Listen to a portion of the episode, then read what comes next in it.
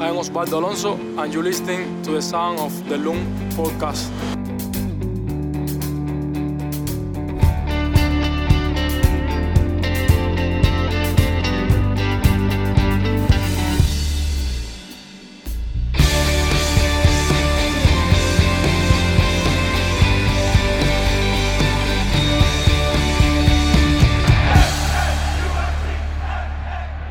Morning, afternoon, or evening, depending on when this finds you. Welcome to the Sound of the Loons podcast. I'm Steve McPherson, and I'm here with Callum Williams. Now, Minnesota United is playoff bound, no matter what happens on Sunday. So it's not as if this is the end of Sound of the Loons for the season, but it is the final Sound of the Loons of the regular season. And I wanted to say, Cal, that this is generally the most enjoyable 36 to 44 minutes of my week. uh, and I say that as the father of two young children, which, as everyone knows, is the most rewarding thing that you can possibly happen to you in your life. Um, but this beats it out. Uh, well, I, I I'm almost speechless. I don't know what to say there. The- Steve. You, the- you the- caught me off guard. I basically showed up at your door with the signs like the dude in Love Actually. I absolutely. yeah. How funny is that? I was literally thinking the exact same thing. Cal, to me, you are perfect. And what's the next line? I will love you until you're old and Yeah. dusty or something, and you look Yeah. like this, and it's a skeleton. yes. Uh, and you bring me tea, which helps. I, well, a, a cup of tea in the afternoon is never a bad thing. So I, I just always assume now that you would like a cup of tea. so- Exactly. It's perfect. Okay, let's talk about, let's get, okay, we're done with the sentimental stuff. Um, Cal, we're heading to Se- Seattle this weekend. Yes. What are your feelings on grunge music? um, Is it out of your range as a young person? Possibly, I would say. Because you so. I know Oasis is a hugely formative band for you, and Hmm. Oasis is sort of like a couple years past grunge, right? So you were. Tell me when you're born. I don't want to know. well, when do you think I was born? Um, let's see. you, let's see. You just turned thirty, right? Correct. Okay, so you so eighty nine. 89, correct. Okay, Yes. yes. yeah. So you were a little young for grunge. Mhm. Yeah, I was old. um, anyways, Seattle. I'm really excited to go to Seattle. I, I'm I'm going with the team, and I've been to Seattle a couple times, and I do feel this kinship uh, to the city because it did. Grunge meant a tremendous amount to me when I was in in, in high school. I sort of. Um, was into music and sort of alternative music um, circa ninth grade or so is was where I was when when grunge happened, um, and so I was uh, I was into Living Colour. Uh, was a, a, a, a popular band at the time, Cult of Personality, etc. INXS was uh, popular. I still enjoy INXS, and then I was watching like 120 minutes and stuff, and I distinctly remember. I didn't see. I wasn't up. I used to. here's what I used to do: record 120 minutes, which which was on Sundays on MTV from midnight to 2 a.m. And I would uh, I would set my VCR to record it, and then I would go to school on Monday, and then on Monday afternoon I would come home and I would watch 120 minutes. So that's that. This is this is my ritual for it.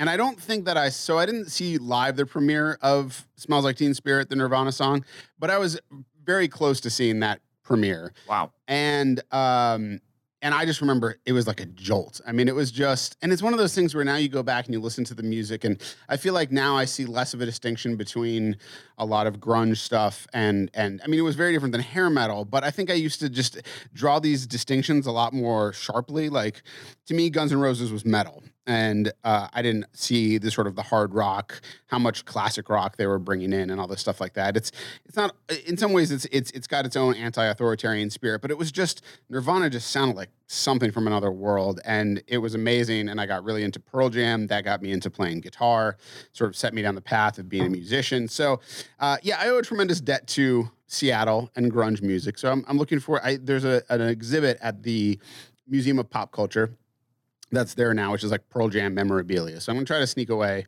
one day and get over there and check it out. Absolutely. So before you take a slip of your tea, um, what's hair metal?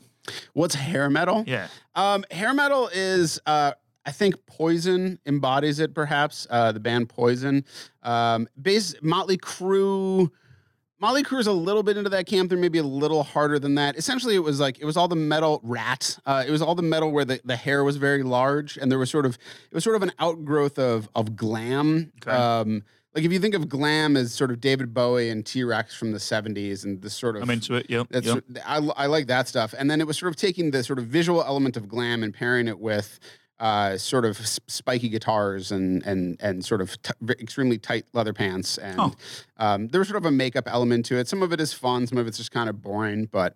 Um, yeah, hair metal was sort of like a plague, uh, and then grunge came to sort of sweep it away. At least this is how it felt. Okay. I'm not sure it's as true as it was at the time when I was 15, but when I was 15, it really felt that way. Well, so. it, it sounds invigorating, and, I- and I, you know, just check it out. I, all I'm imagining right now Def is sort of- Def Leppard, a Oh, little yes, bit. yes, like Def okay. Leppard's maybe a little higher quality than, Okay. you know. I mean, Poison had the tunes. I like Every Rose Has Its Thorn, but Well, I'm, I'm just imagining David Bowie sort of jamming with Slipknot.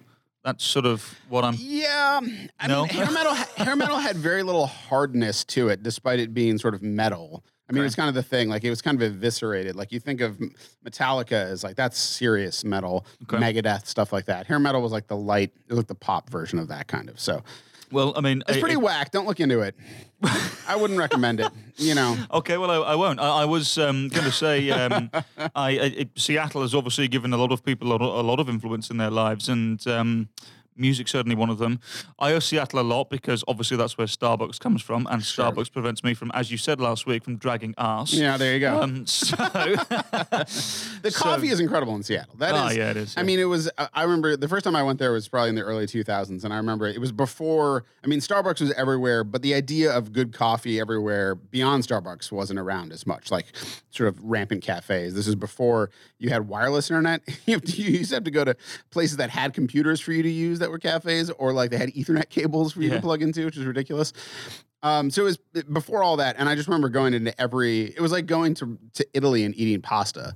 It was like every place you went was just the best. I was like, this coffee's amazing. Like Yeah. every coffee place I went to. So I still have a mug from Victrola, which is a great coffee place in, on Capitol Hill. Um, and yeah, so I'm I'm looking for. It's been a while since I've been been back to Seattle, so that should be fun. All right, let's talk soccer because we got actual meaningful soccer. we do. I talked to Mason uh, Toye last week and a little bit about just what was the to compare the feeling of the end of the season last year versus the end of the season this year. And you just sort of saw that. I mean, it's always fun when you can get a guy to sort of get out of his I'm giving you the rote answer of sports guy, which is what happens. I mean, it's their job, right? It's like they say things about focus and playing as a team, and we wanted this one, and we need to keep to, you know, they just say the same stuff, right? And I asked him that question. He sort of had that like that, that like man. Last year it was just like got some guys were playing for contracts.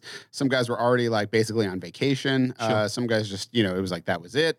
Um, it- it's really hard to keep a team together as it comes down to the end and there's nothing to play for. And so it just couldn't be couldn't be more different uh, this time around. Let's talk about the draw with LAFC, uh, which again, eh, you know, I mean, different players are gonna and and coaches are gonna pitch it in a different way.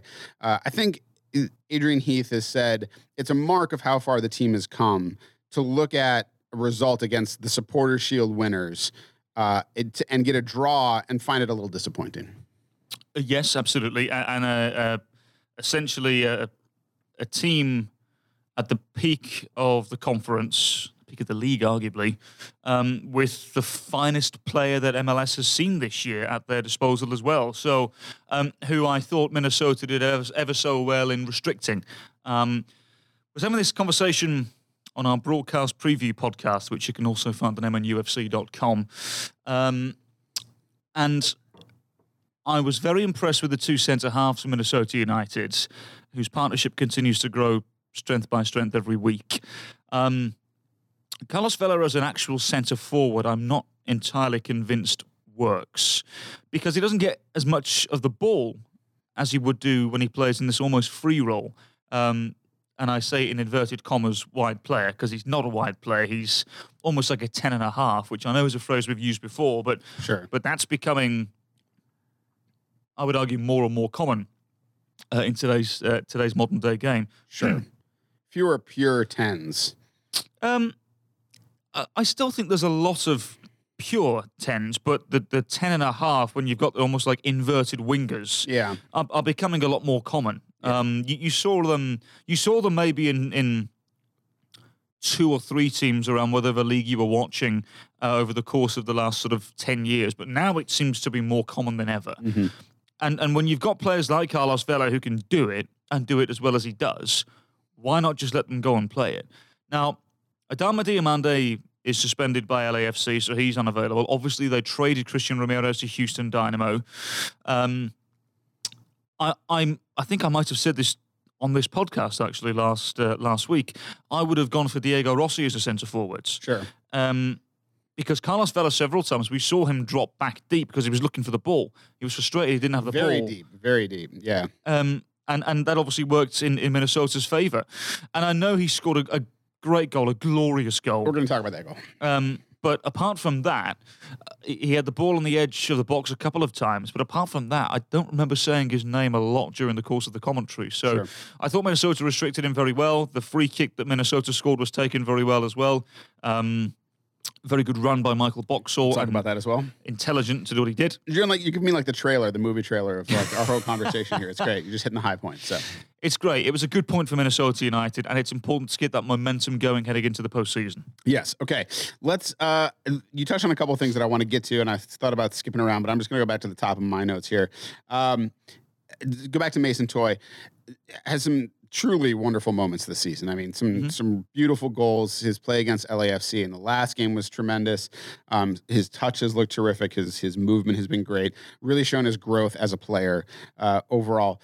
Um, do you? I- You know, I've sort of thought though that you know it's not yet time to make him the every game starter, and I think Nowhere that I think near. that you saw that a little bit in the last game. That you know he's had the he's had a great run of form, um, and it- then he was not successful against LAFC in this game. And Angelo Rodriguez came in and made an immediate impact. Like it's just his his gameplay was terrific. He missed a couple excellent chances that you got to figure. i if he had just been in form a little more, you know, like if he had just, he has not gotten onto the field in a couple weeks. Like if he had seen that more, he probably would have finished more than he would, would have finished one of those. Um, do you think how much of that do you think was? Do you think LAFC game planned a little more for Mason Toye based on his success against them last time? Did they try to like frustrate some of that stuff, and then Angelo just presents sort of the opposite look in a lot of ways from Mason Toye? Yeah, possibly. That's a good way to look at it, Steve. And, and I think, um, you know, they, they obviously planned for um, t- to deal with Darwin Quintero as well. Sure. Um, I think um, what I admire about LAFC and Bob Bradley is they still came to play as well. They don't care if it's Absolutely. away from home against a team that's second in the West. They're still going to play the way they want to play, and I, and I really admire that. Um, but uh, what I'll say about Angelo is you, you're right. He obviously had an instant impact once he came on because he gave the opportunity for, for players to play off of him and to run off of him as well. Um, and, and it instantly made an impact. The issue with Angelo right now is that he's not sharp because he's not played a lot of football recently, as you mentioned. Right. What I will say in, as well is, and I'm in the fortunate position, you and I are in the fortunate position to watch training a lot. He's not been great in training either. Mm-hmm. Um, his sharpness isn't there. I, I'm not entirely convinced he's fully 90 minutes fit at the moment. And that's his own problem. He has to deal with that himself because we're at the end of the season. Why on earth aren't you fit? Yeah. It's not, you know, you've had a little niggle here and there, but it's not like you've been injured and, and out for a couple of weeks where you've got to regain your fitness. Um, I don't think I saw him sprint much at all in training. It's it's not it's not been a, a good couple of weeks for Angelo Rodriguez on the training field, Mm-hmm. And I think um, look, I understand why Adrian brought him on against LAFC, uh, and as we've already said, he made a good impact. But I did think to myself, isn't it a shame that Minnesota don't have another option? Yeah. Um, and I'm sure that'll be addressed in the off season. Yeah, I was going to say I think that it's nice to be going. I think we've talked about this before. Uh, obviously, there's there's playoffs, which could be tremendous. I think you know Minnesota with with home field advantage. I would like against anybody at this point. Um, but it look you, you know you, it's hard to not even start looking again towards how you need to get better because that's what teams have to do. You can't just say, "Hey, we got here and now we're going to play with the hand we've got." You've always got to look to get better.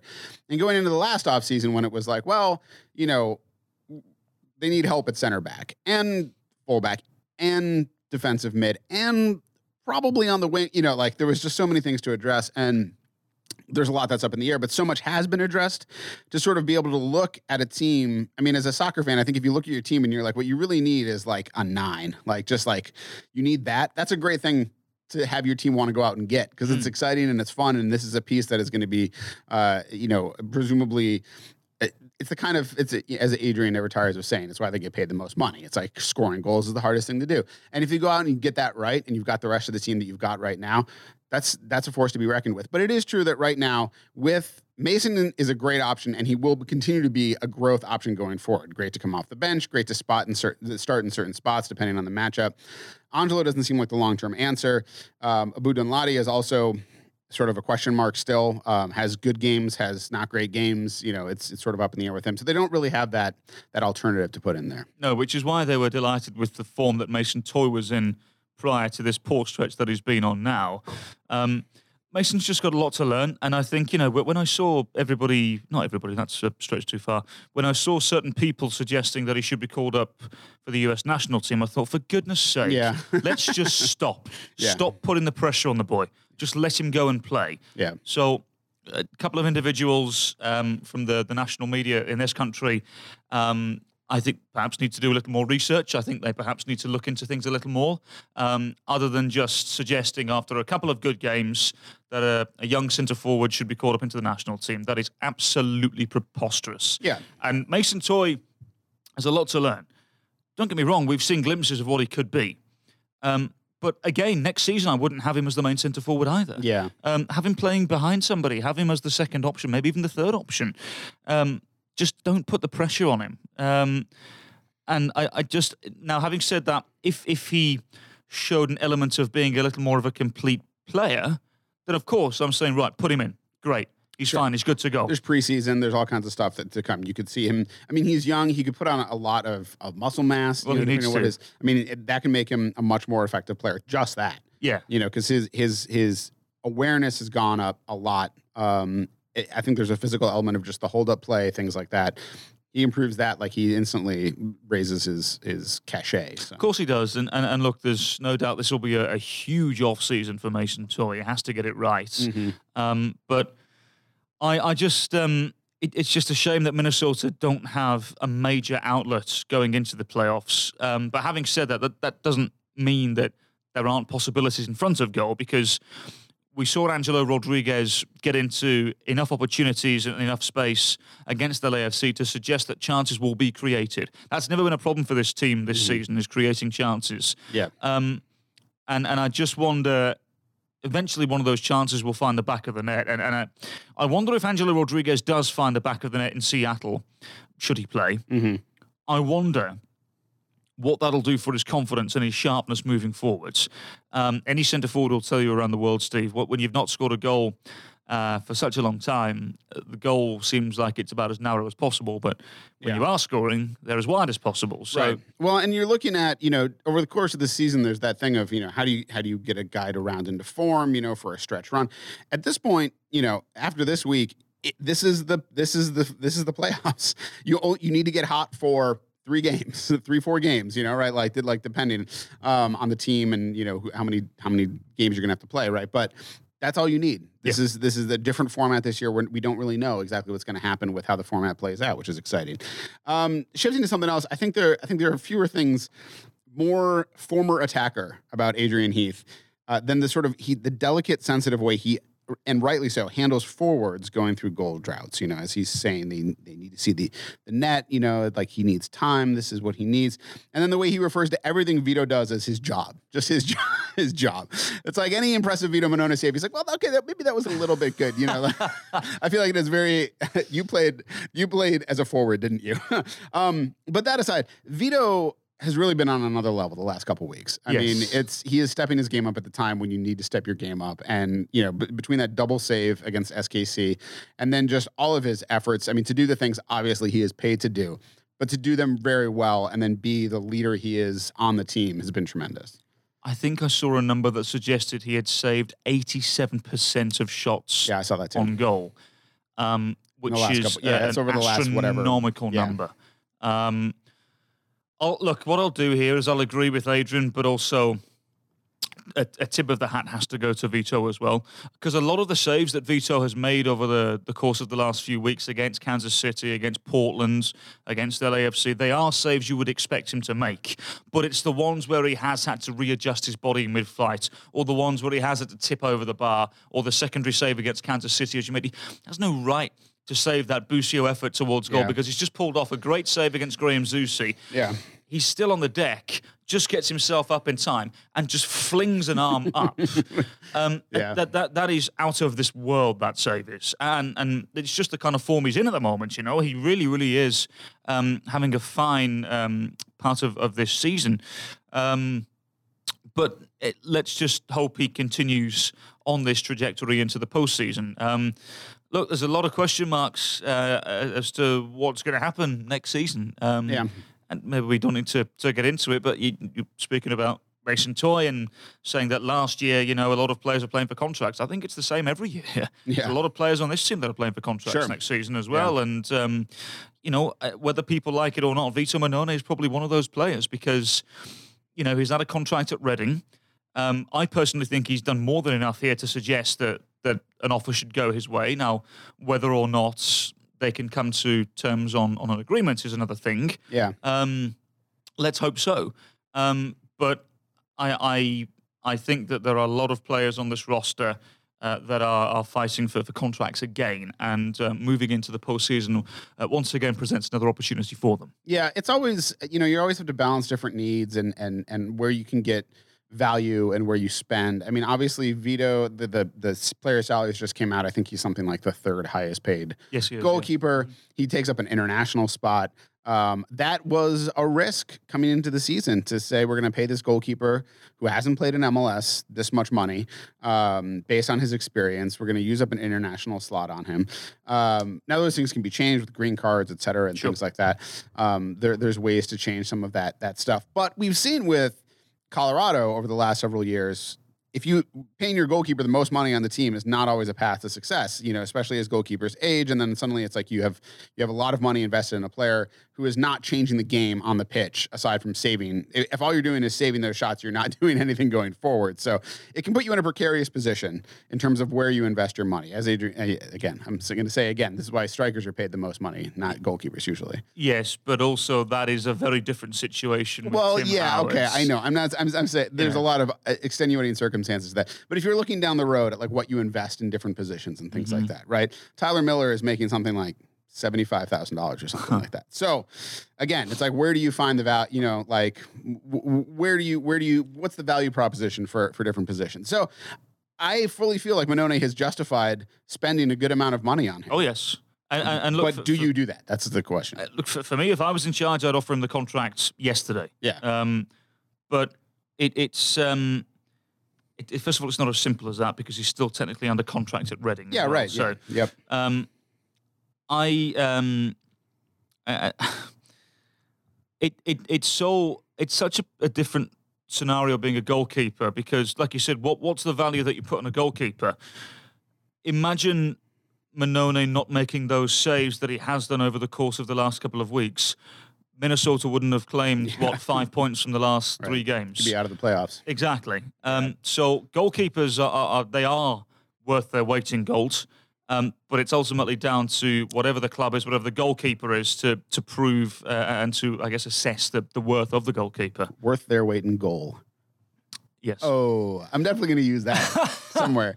Uh, let's talk briefly about that Vela goal. Um, you really can't defend him square, can you? I think that was I think that was Wilfried Moimbé Tahrat's mistake. Is you know going into that game and you see a defender and you're like, well, I want to. You know, you sort of splitting the difference, right? Like he sort of squares him up, and then Vela gets it to his left foot, and you can see. I think it's Boxall rushing in to try to cover that left foot, and then he just. I mean, he shaped it so.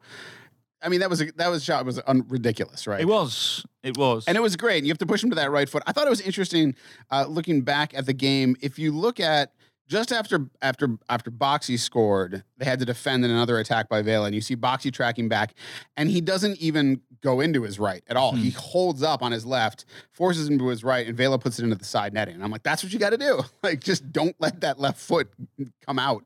Correct, but he has scored. I think it's seven goals with his right foot this season as well, so he's not bad on that one either. well, yeah, but you know, No, I, I know what you mean. I know what you mean. But look, and, and see, this is the thing though. So, Moimbé Tahrat, um, I don't look. He he needs to be tighter, no doubt. But the worst thing you can do going up against someone like that is approach them and then stop and be flat-footed. yeah, Because you, you've got to, if your momentum's behind you, you've got to go and you've got to stick your. With, with this being the angle that, that Vela was at, you have to stick your right leg out to to stop the ball from from finding the the net or going anywhere near it.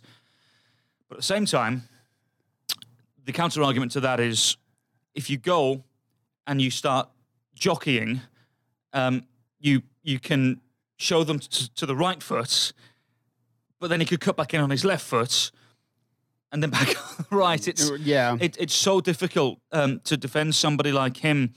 Um, I remember chatting with Michael Boxall about players like this a while ago, and he mentioned um, Sebastian Giovinco was was very similar because he was so good with both feet. All you can do is is stand up with your right shoulder, Uh, if you're right-footed, your right shoulder closest to the player, and you've just got to jockey. You've got to jockey and wait and wait and, and wait for the appropriate moment because they, they have to move at some stage Yeah. because they've got to go either side of you, and you have to be comfortable enough to either go in with, as I said, if you're a right-footed defender, your right shoulder's closest to the player. You can make a challenge with your right foot. If they go to to their right, but if they go to their left, you have to be comfortable enough to either open up your body and make a challenge or spin as quickly as you can to make the challenge again. Yeah. It it's such a precarious position for a defender to be in, but this is why Adrian Heath is spot on by saying this. This is why the players like this make the most money because they score goals and they they have this this sense of the game that not a lot of players do. Um, Carlos Vela is a, a, a joy to, to watch. He really is. Um, and as I said, I think Moimbé Tahrat did okay in the situation, but he did the worst thing in the world, in my opinion, where he stopped and he was flat footed Mm-hmm. because he couldn't do any of, of what I what I just suggested. Yeah, Um, he ended up kind of leaning back on to defend the shot. You know, he sort of he was sort of like stretching and and and kind of off balance at that point. Because yeah, right, he, he caught up and then he sort of stopped. Yeah. yeah, yeah. You have to make a challenge at some stage, otherwise they're just going to get closer and closer to goal, or they're going to execute something like Carlos Vela did. Yeah. Uh, let's uh, speaking of Michael Boxall, let's talk about his header, uh, which was one of those plays where he was so open. I was like, he has to be offside. Like he's got to be offside. But it was just, it was just a really beautiful bit of of execution, which I think we don't always get in soccer. I think it's something that I've sort of Uh, gradually. I mean, come to peace with is not exactly right, but you know, coming from you know the NBA, the NBA is sort of all about repeated execution of exactly what you want to do. You bring the ball up the court. It happens every 30 seconds. Um, you have a play that you want to execute. You know, sometimes there's freelancing, but it's like you there's sort of you try something, there's something that comes out of it. If it works, you do it again. If they stop it, you have an alternative to it. You sort of sort of this regimented um, you know, the game flows obviously, unlike, you know, football or something like that or baseball, which is sort of stepwise. Um, but I've come to appreciate in soccer how there's a lot more like just sort of banging your head against something for a while until you find a way through. You know, like when a when a free kick goes in sometimes and there's just bodies colliding and you know this kick is coming from so far out. How can you know? You know, you're sort of putting it into a space that you hope a player is going to be in. And then you see a play like that with with Boxy and you see them all lined up and you sort of see him pull off of his man and then take a step you know back upfield or downfield like i guess upfield is what i want to say there mm. back towards his end and then dive in between palacios and i don't know who i can't remember who his man was who was defending him but there's this clear moment where the defenders are like you got him? You got like they they don't quite nail it. And he's right there on that line and then he's up in the air and the ball goes in. And it was it was like a play. I mean it was it was a, a called play which is what you get out of out of set pieces. But you don't always see it. And so uh, you know it's one of those things where when those things happen i think of also that the, the goal that uh, Minnesota United conceded with Abobasi and and Rodriguez, right? That was one of those ones where the ball comes in and Abobasi just bang, just like redirected it in, and Rodriguez gets the goal after Boxy sort of holding him outside. because- Oh, uh, Fernandez, you meant sorry. uh, Fernandez, sorry. Yeah, Yeah, yeah. that's right. It's- Sorry. I was thinking of Brian Rodriguez, right? So anyway, so Fernandez, right? So that was one of those examples of again, it's just this momentary thing of like it just all goes right and it looks it goes so well, it almost looks wrong. Yeah, yeah. Like you said, I think a lot of the crowd are sort of expecting the flag to go up, or Yeah. the, you know, VAR to say it's offside. But yeah, just very, very well timed by Michael Boxall, and um, it's very clever actually. I don't think he's gotten the credit he deserves for this because he straight away he knows he's just got to get something on it because the goalkeeper has come out as well, and Yeah. if he gets anything on it, the goalkeeper's got very little chance of getting something um, on the ball unless it's straight at him. Um, questionable from from the goalkeeper, in my opinion. Now from from Sisniega, I must admit I've not been impressed with him when we've seen him play, um, which is a strange one because he's come from Real Sociedad in, in La Liga. You know, he's a good goalkeeper, but um, I- I don't think he's played well against Minnesota. Um, and uh, uh, Michael Boxall took full advantage of, of his positioning. um, and, and making the run as you as you um, so eloquently explained, um, and and he just got the, the the deftest of touches on it, Yeah. and that's all it needed, and it found the back of an empty net. Yeah, he didn't have to redirect it to the you know the far post or anything like that. It just glances off his head. It goes sort of flat in a line right into the top of the goal. Just redirected away from the goalkeeper, and it's yeah, in. yeah. His second goal this season. It so is. He's becoming quite the uh, the goal scorer. I'm sure he'd love to hear that. so. One of my favorite guys on the team, just to talk to, just uh, just a real down to earth guy. He is. Um, yes, he's an intriguing character. Yeah. really good guy. All right, let's talk about decision day. All right, decision day. Mm. I wanted to say on decision day overall, MLS doesn't do everything well. We can admit that. We've talked about some things that we don't think they do well. But I think honestly, having every team in the league play at the exact same time on the final day of the season is one of the things they definitely do well. And it's very exciting. Like, aside from the fact that I also host a fantasy podcast and you have to schedule at, at 2:30 p.m. Central Time. I'm just going to be like, okay, I have to look at 24 teams rosters to figure out who's playing. Um, but it's very exciting. It's um, it's going to be carnage, isn't it? I know. it's kind of fun because this is that moment. And this is the first time Minnesota United has ever really had skin in the game on this day, has not won on decision day uh, the past two years, uh, have had the chance to play spoiler um, before, but have not done so. Uh, this is, you know, it's going to be one of those things where the game's going to be going on. You're going to be looking at the other scores. You're going to be trying to, you know, I'm going to be in Seattle watching the game and also, you know, with an eye on LA Galaxy's game and, and RSL's game. So let's talk about those those stakes just to outline them for everybody who might be listening. Uh, if MNUFC win, second seed, they've locked up the second seed. Uh, that's simple. If MNUFC draws, they also lock up the second seed, um, provided that. I'm pretty sure that's correct. Yes. Uh, because Seattle, uh, they're tied on points and tied on wins, and Minnesota United has a better goal differential. If MNUFC loses in Seattle, uh, the Loons can still secure the second seed if one of RSL or LA Galaxy draw or lose, I believe. Um, so both RSL and LA Galaxy have to win Yes, they do. for them to for for to overtake. Um, let's talk about those two teams briefly before we get into the, the game in Seattle. How do you assess the Galaxy's chances in Houston and RSL's chances in Vancouver? Two road games, obviously, and two teams who aren't really playing for anything other than to be spoilers. Yeah. Um, let's not forget though, um, this exact decision day last year, LA Galaxy was supposed to get something against Houston Dynamo and didn't. Yeah. Um, which ultimately screwed up their their season. Um, I uh, are, are they at um, StubHub Center? Are they or at Dignity Sports Health Park? Are they? They're in Los They're- Angeles. Are they? I think they're in Houston. If they're in. Houston, then that becomes a little more difficult because I'll even, double check, but I'm pretty sure that they're even now, Yeah, they're in Houston. Well, even now in September, that can be a, a rather unpleasant trip. Yeah, I'm and, sure. And hot and humid, and um, oh, I guess we're in October now, aren't we? Um, even, still, it's uh, it's not an easy place to go. And and look, it's it's interesting, Steve, because we were talking about Houston's earlier on. today the forecast is for 94 degrees in Houston. so, um, you know, it's it, on Sunday it'll be 91, but it's it's still going to be pretty humid, I'm sure. So, just wretched, isn't Yeah. it? God, there's just no chance. Um, but my, my point is is that um, we spoke earlier on about Minnesota United players playing for contracts at the end of last season. Uh, Absolutely will be the case with both Houston Dynamo and Vancouver Whitecaps, who have both had woeful seasons for the standard that they held themselves to. Um, so they'll be absolutely wanting to, to play spoiler. Um, it's going to be interesting, um, but I, I could absolutely see there being some major slip ups on Sunday for sure. yeah. So, all of that said, I think I think Minnesota can go and get a point from Seattle at least. I think so as well. Um, and I, I'm really intrigued as to what Adrian Heath is going to do. Yeah. Um, Great question. I, if it was me in charge, I would do the exact same approach that we saw at LAFC, and I would have the five at the back. I would have um, Opara and Boxall either side of Lawrence Olum. Yeah. So then, when, Low, when Lawrence Olum gets the ball, he can actually step up a little bit when Yeah. Minnesota are in possession. Yep. Um, I know you don't want to overcomplicate things, but I, I genuinely think that could provide another body in the in the midfield as well when needed. Um, Sure, that almost it could almost become sort of a four-three-three look, right? With Lowe, Correct, like, In the sense that like he he can fall back to a, a back line of three there, but if necessary, he can step up into that midfield, and then you sort of add him into the midfield. like I said, just just when when Olum has the ball, I would just say just step. If you have the ball, just step and and and survey and look and look what what's available. A- And what you would expect in that system would be the the wing backs to be available. I would play Moimbé Tahrat because I think he's better going forwards.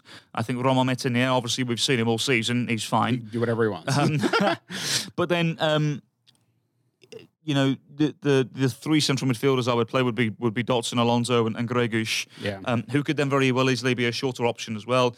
And I would have Quintero playing off of Rodriguez. So. Um, and Dotson provides you as, as sort of maybe the most forward midfielder. I mean, you've, we've seen his ability to score from distance. You know, Mm-hmm. he can get into those those spots. You know, uh, so yeah, I like it. but but also remaining as, as soon as that ball goes, um, or when they're in um, a situation where they're defending, keep the three centre halves as solid as possible. Um, and as I said, have the fullbacks come back as quickly as possible as well. And um, you know, I, I wouldn't say almost um, expect to concede possession, but you obviously you won't have as much possession with that formation. But um, I, I genuinely think that could work. I could also see a four-three-three working again. Um, I was going to say, do you think we see the four three three? I'm curious about that. me.